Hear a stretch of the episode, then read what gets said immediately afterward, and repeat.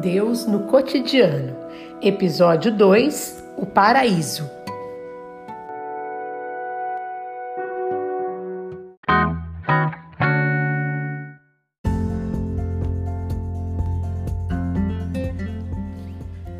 Tendo Deus criado o ser humano à sua imagem e semelhança, colocou o homem e a mulher criada a partir dele para viverem no jardim de Éden. Ambos estavam nus e não se envergonhavam disso. E Deus deu ao homem este mandamento: Você pode comer de todas as árvores do jardim, só não pode comer da árvore do conhecimento do bem e do mal, porque a partir do dia em que dela comer, você estará caminhando para a morte.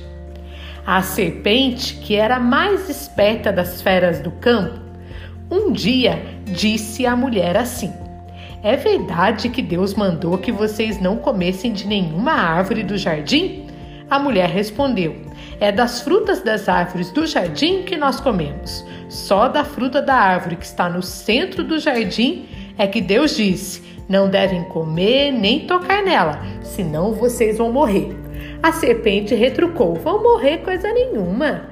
Deus sabe que vocês, no dia em que comerem dessa fruta, vocês vão ter seus olhos abertos e vão se tornar como deuses, conhecedores do bem e do mal.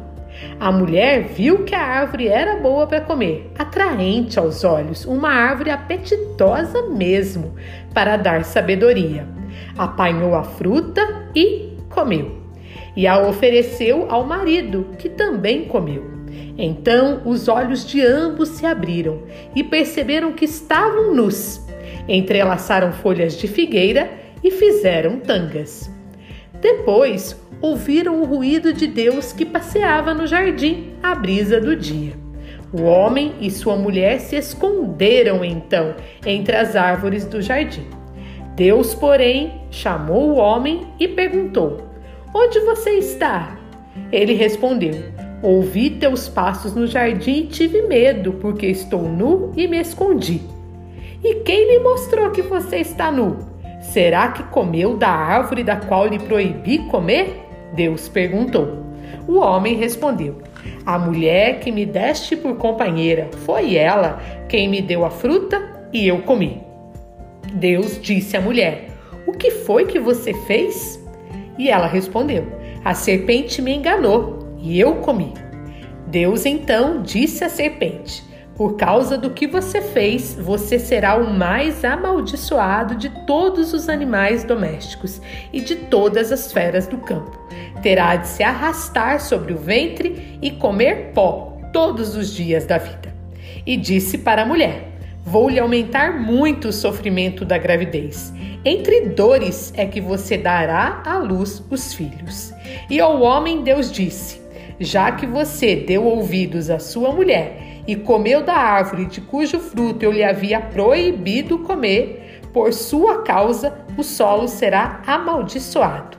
Para comer, você terá de sofrer por toda a vida. Você vai ter de comer o pão com o suor do seu rosto, até voltar para o solo do qual foi tirado. Você é pó, e ao pó há de voltar.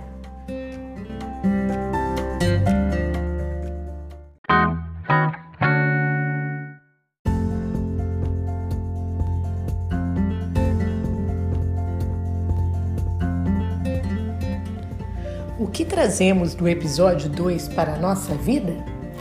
Éden, a palavra hebraica para prazer, representa aqui o paraíso, um lugar simbólico da felicidade, da graça de estar em plena comunhão com Deus.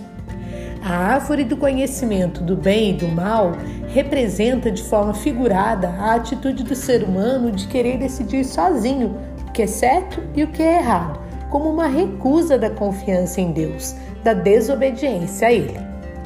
Adão, antes mesmo de acusar Eva, de certa forma coloca a culpa no próprio Deus, que pôs a mulher ao seu lado. Ou seja, em princípio, na resposta de Adão, a culpa original é de Deus.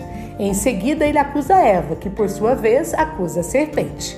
Errando e não assumindo sua falha, e pior, culpando o outro, o ser humano vai ainda mais se afastando de Deus. O trabalho foi colocado em nossa vida por Deus como um meio de santificação. Depois que o homem pecou no paraíso e perdeu o estado de santidade original, Deus fez do trabalho um meio de redenção.